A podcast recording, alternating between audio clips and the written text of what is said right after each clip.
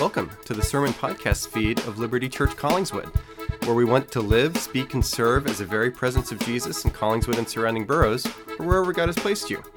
Find us at libertycollingswood.org. Part of our mission is preaching sermons, so here you go. Keep in mind that these messages are designed to bring the timeless message of Jesus to bear in specific contexts to specific people. The whole eternal word changing worlds thing. Would you hear good news here? Bon appetit!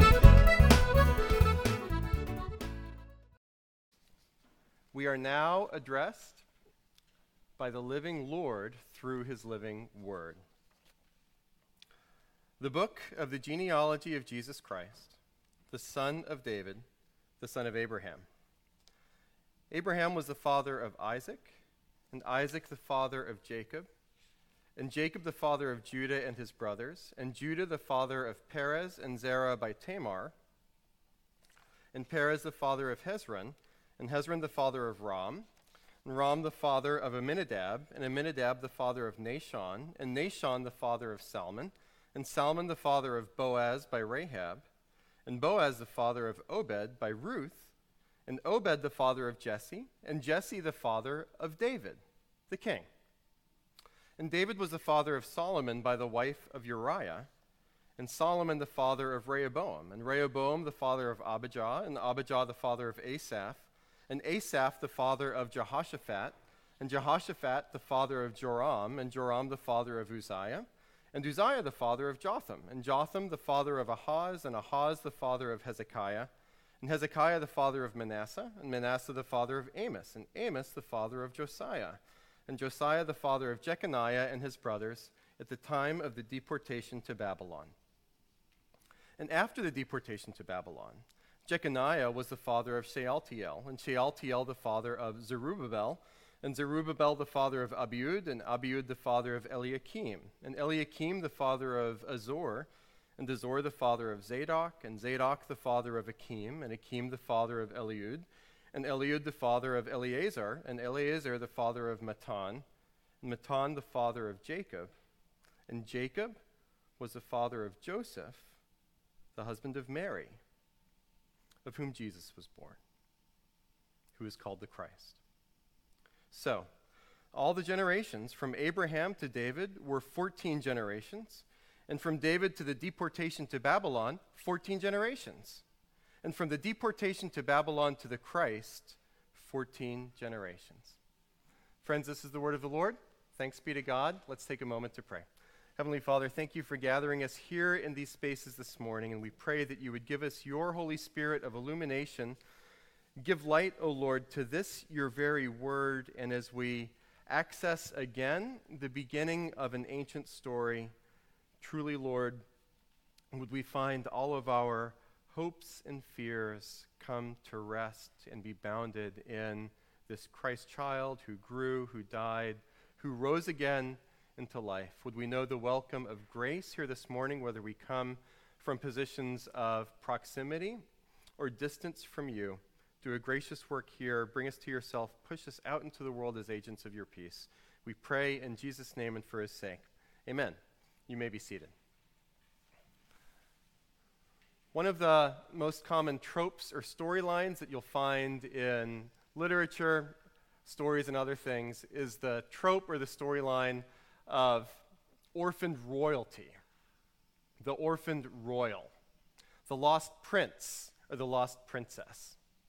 And it goes like this. The story might start where you meet this child who's in sad and meager circumstances, but this child is a lost princess or a lost prince who's discovered, who's seen.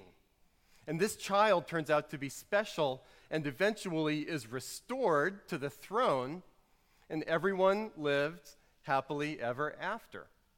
These tropes will skew feminine, although not exclusively different riffs on these stories. So you have Anastasia, or Rapunzel, or Cinderella, or The Princess Diaries.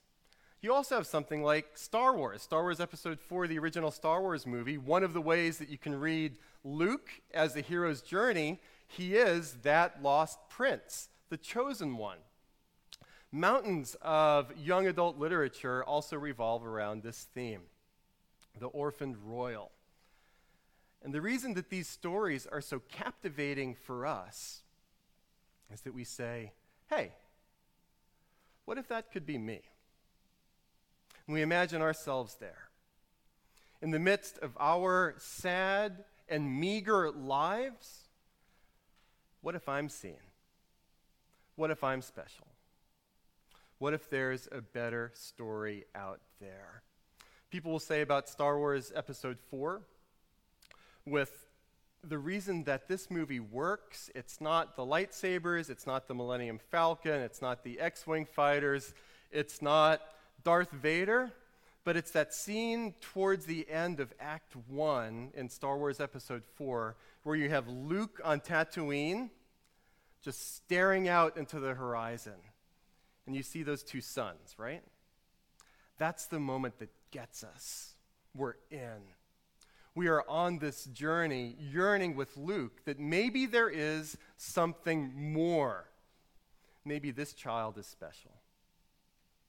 And perhaps this is the intent, perhaps, of what Matthew is seeking to do at the beginning of this gospel, this genealogy, this reading of Jesus' ancestors. And let's be honest, what did you think when I read through all of those names? Was it Star Wars to you, or to use a comparison, Spaceballs. For those of you that know the classic 80s comedy, Mel Brooks, do you remember how Spaceball starts? It's a spoof on Star Wars, and at the beginning, there's this spaceship going through space that flies through the screen, and it keeps going, and it keeps going, and it keeps going, and it keeps going and you're sitting there wondering, how long is this going to go on? When's it going to stop? Quick sidebar personal story for me the longest sermon I ever preached was also my first sermon that I ever preached. I recommend that you not file that under best practices. And so, midway through the sermon, there was an older woman at church. I was, grew up in New Orleans and I was preaching at my home church in New Orleans. And this older lady who was in early stage dementia named Doris, midway through the sermon, started saying out loud, He's preaching so long. Why is he still talking? Oh no, he's still going. And like I said, that was the midway point of the sermon. For the second half hour, Doris was complaining about how long I was preaching the, the, the whole time. On, on the way home, I said to my mom, Mom, can you believe old Doris?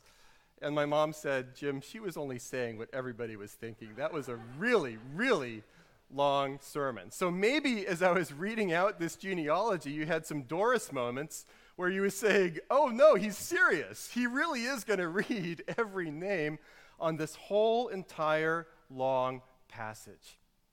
But Matthew is after something different here. He's telling the story of the ancestry of Jesus. And he's saying that Jesus is the orphaned royalty. He is the lost prince. He is the true king.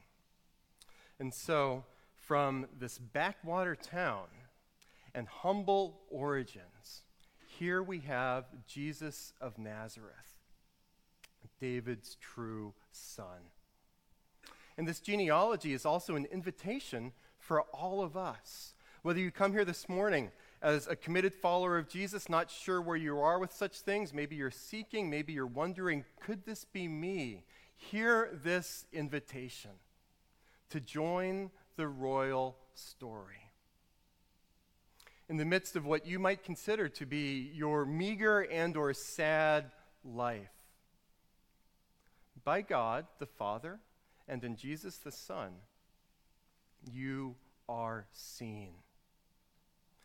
And by faith, as you come to this Jesus, you are placed in a special story, the story. What if in this Advent season, we're able to look up and look ahead and say, because Jesus has come, because Jesus is our Emmanuel, there is, and we are part of, a better story. So, three parts from here from the genealogy, Matthew chapter 1, the beginning of Matthew's gospel. Let's talk majesty, let's talk messiness, and let's talk hopefulness. So, majesty.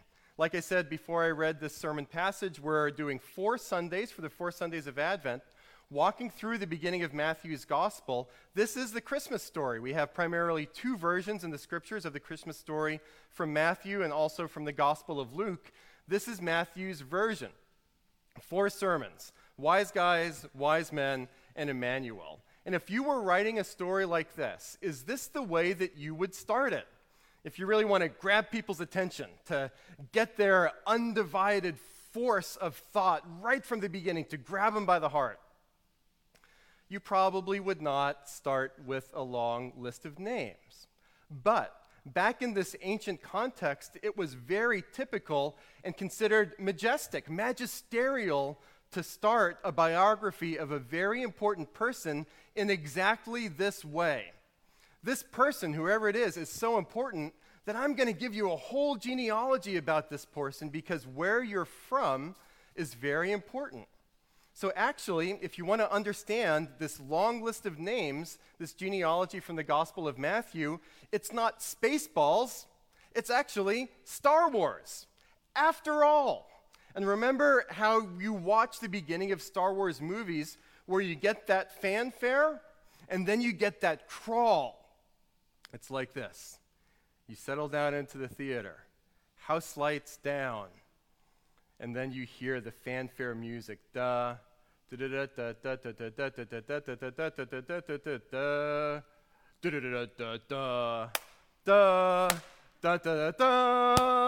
and you're there, right? You're in.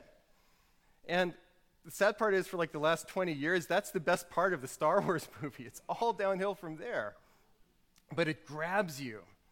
You say, I want to be a part of this story, I want to be in. So read the beginning of Matthew's genealogy like this Star Wars crawl, this yellow text. Because Matthew here is saying it is all about this Jesus. He is the chosen one.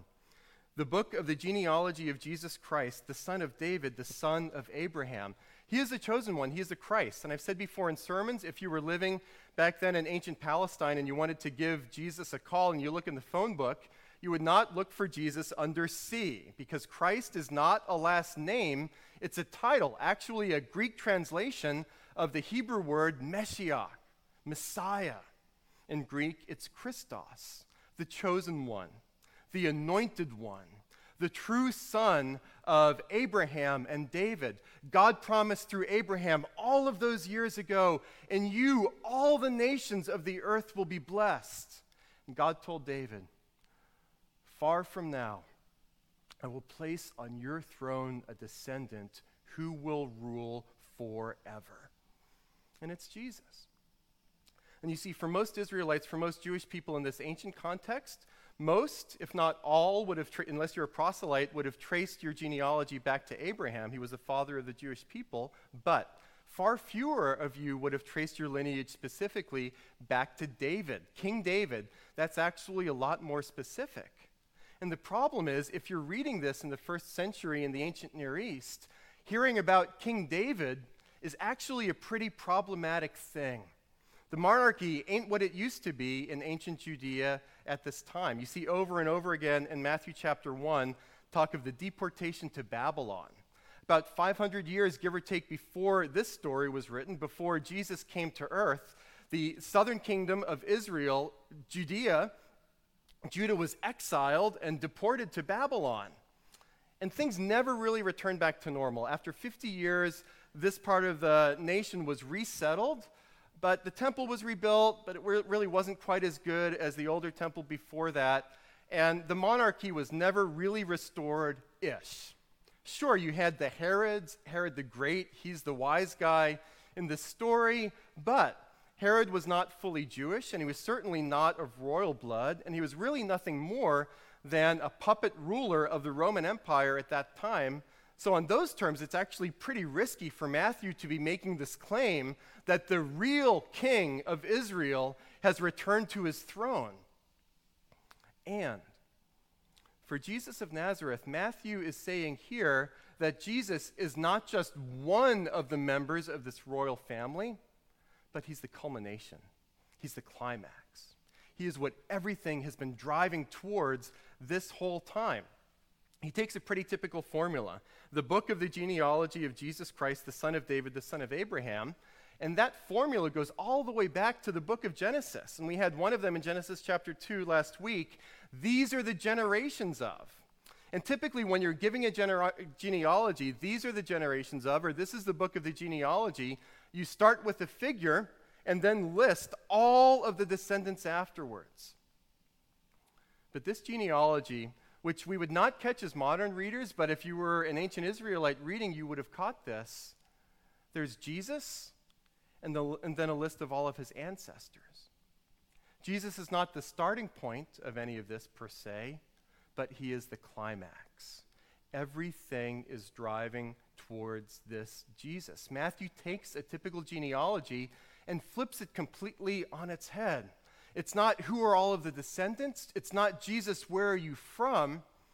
But in effect, all of these ancestors are depending upon Jesus for their full meaning. It's not Jesus, where are you from? It's asking the question of all of the rest of these people, where are you going? To whom are you pointing? And it is King Jesus. And whether then or now, I get it. It's hard to believe that the king would return. In ancient Israel at that time, in ancient Judea, the kingship is a whole farce. And tales of King David and all of those ancient kings by then are fairy tales almost, maybe to the popular imagination. And you're wondering is any of this God stuff real? Will the king truly return? And then our own lives. If you're a follower of Jesus, Jesus, are you truly king over all of this mess?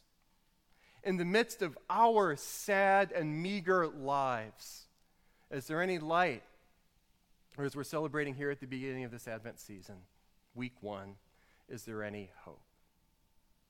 But Matthew is telling us here in Jesus, you too are royal. That's why we're fascinated with royalty around the world. Take the British crown, the UK monarchy, whether it's a few years ago with the King's Speech or the TV series The Crown or the movie Spencer coming out right now with Kristen Stewart, at least part of it for us is what if it's me? What if I can be a part? As we take steps towards Jesus Christ, we are brought up into this better story. So, at what point might your life seem meager, seem sad, seem low?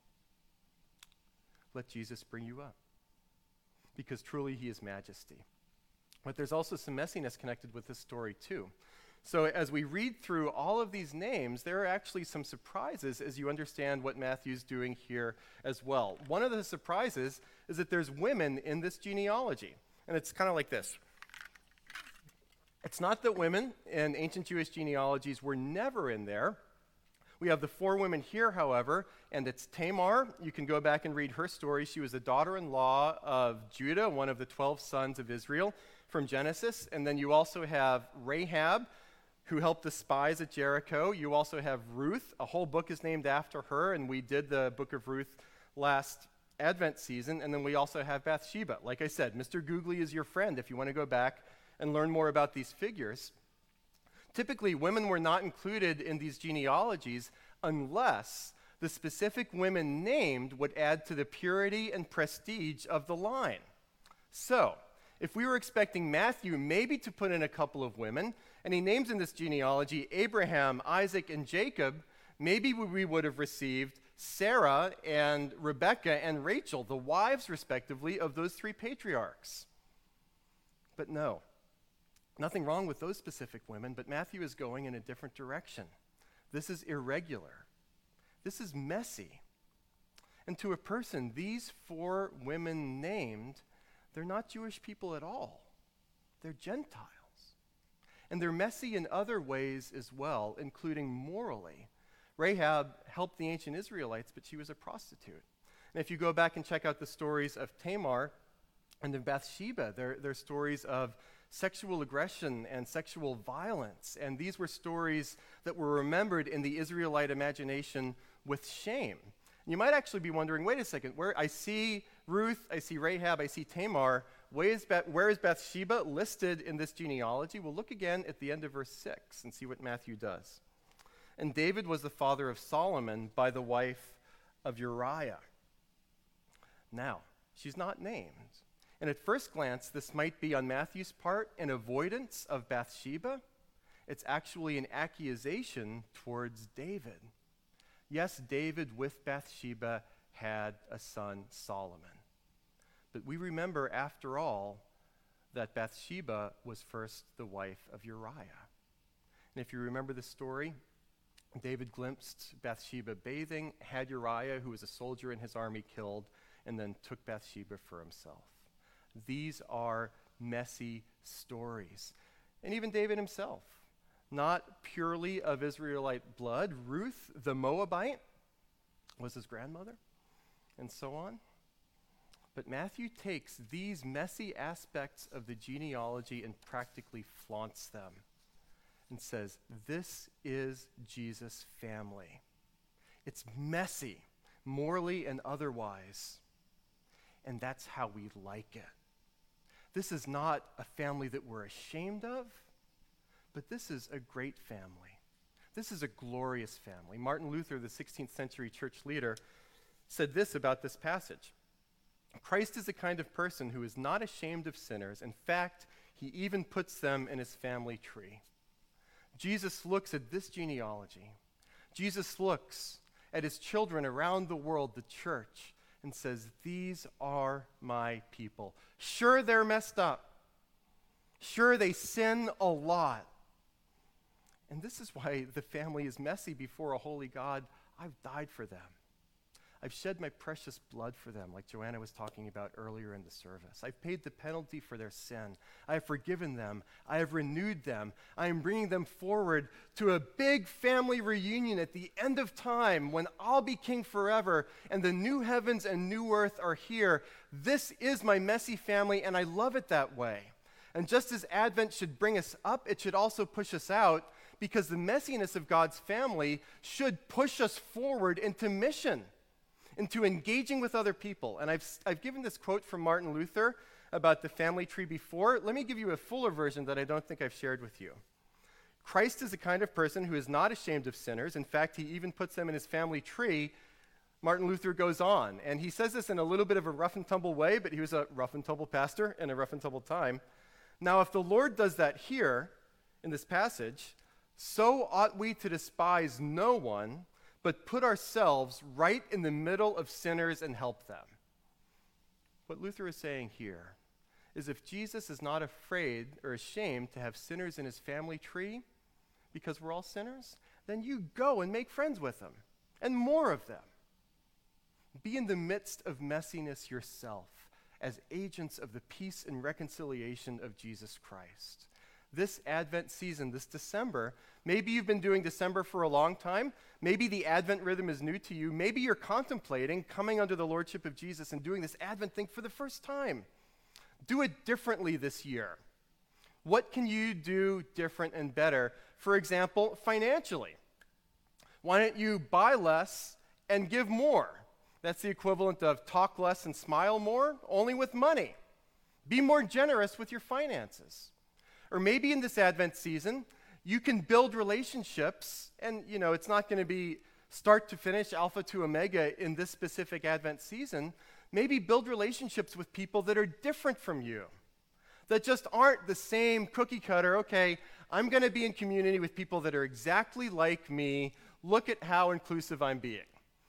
No, instead, actually cross some tracks, cross some barriers, and be more intentional with relationships to say, Jesus crossed the barrier of heaven to earth with me, of God to humanity for me.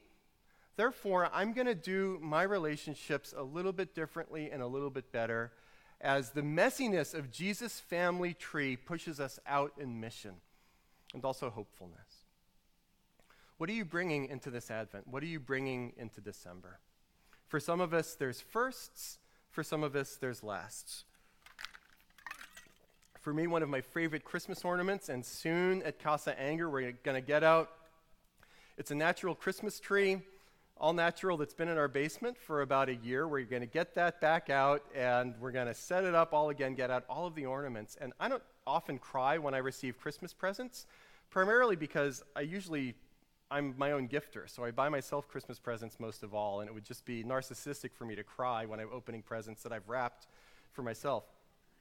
But one that I didn't get from me was from my parents in 1999, first Christmas after we got married. And my parents got for Emily and me this little pewter ornament with the engraving Jim and Emily's first Christmas, 1999. It was such a sweet gift from my parents, and it's totally an Indiana Jones and the Last Crusade thing where the real Holy Grail is just beat up and doesn't look anything good. It's just this beat up little ornament.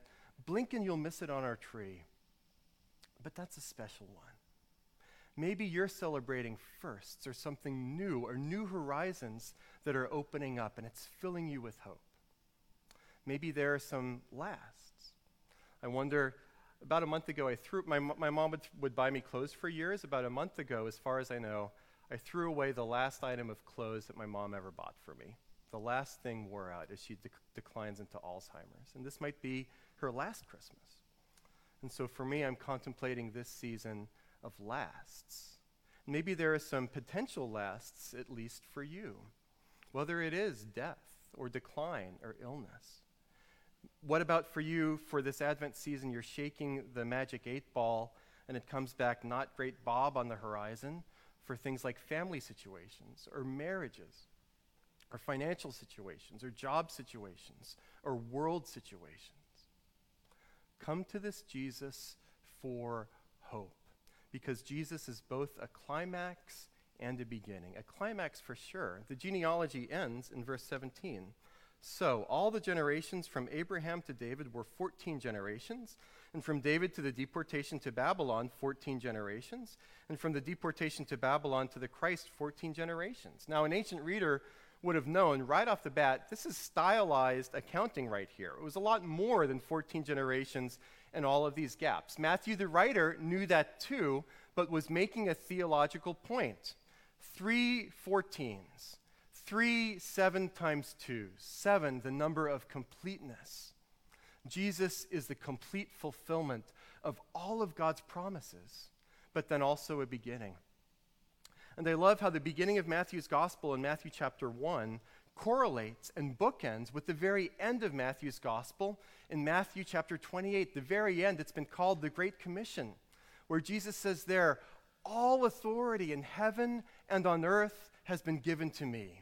Therefore, go, make disciples of all nations, baptizing them in the name of the Father, and of the Son, and of the Holy Spirit, and teaching them to obey everything that I have commanded you. And surely I am with you always to the very end of the age.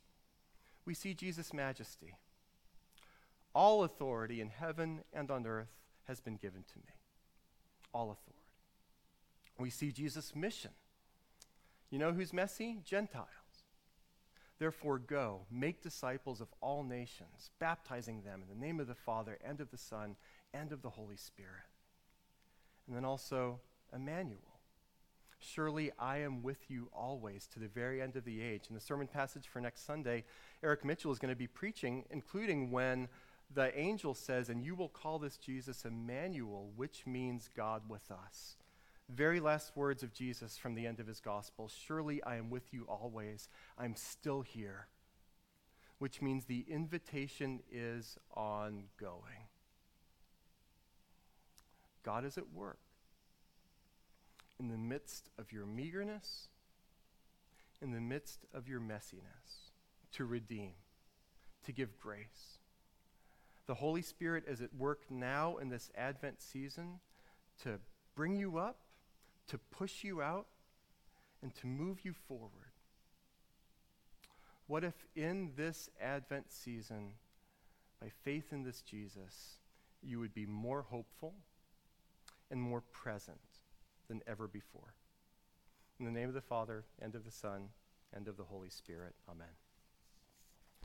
Hey, could that have been the best sermon ever? The odds are strongly not in its favor. Still, thanks for listening, and be sure to rate, review, and subscribe.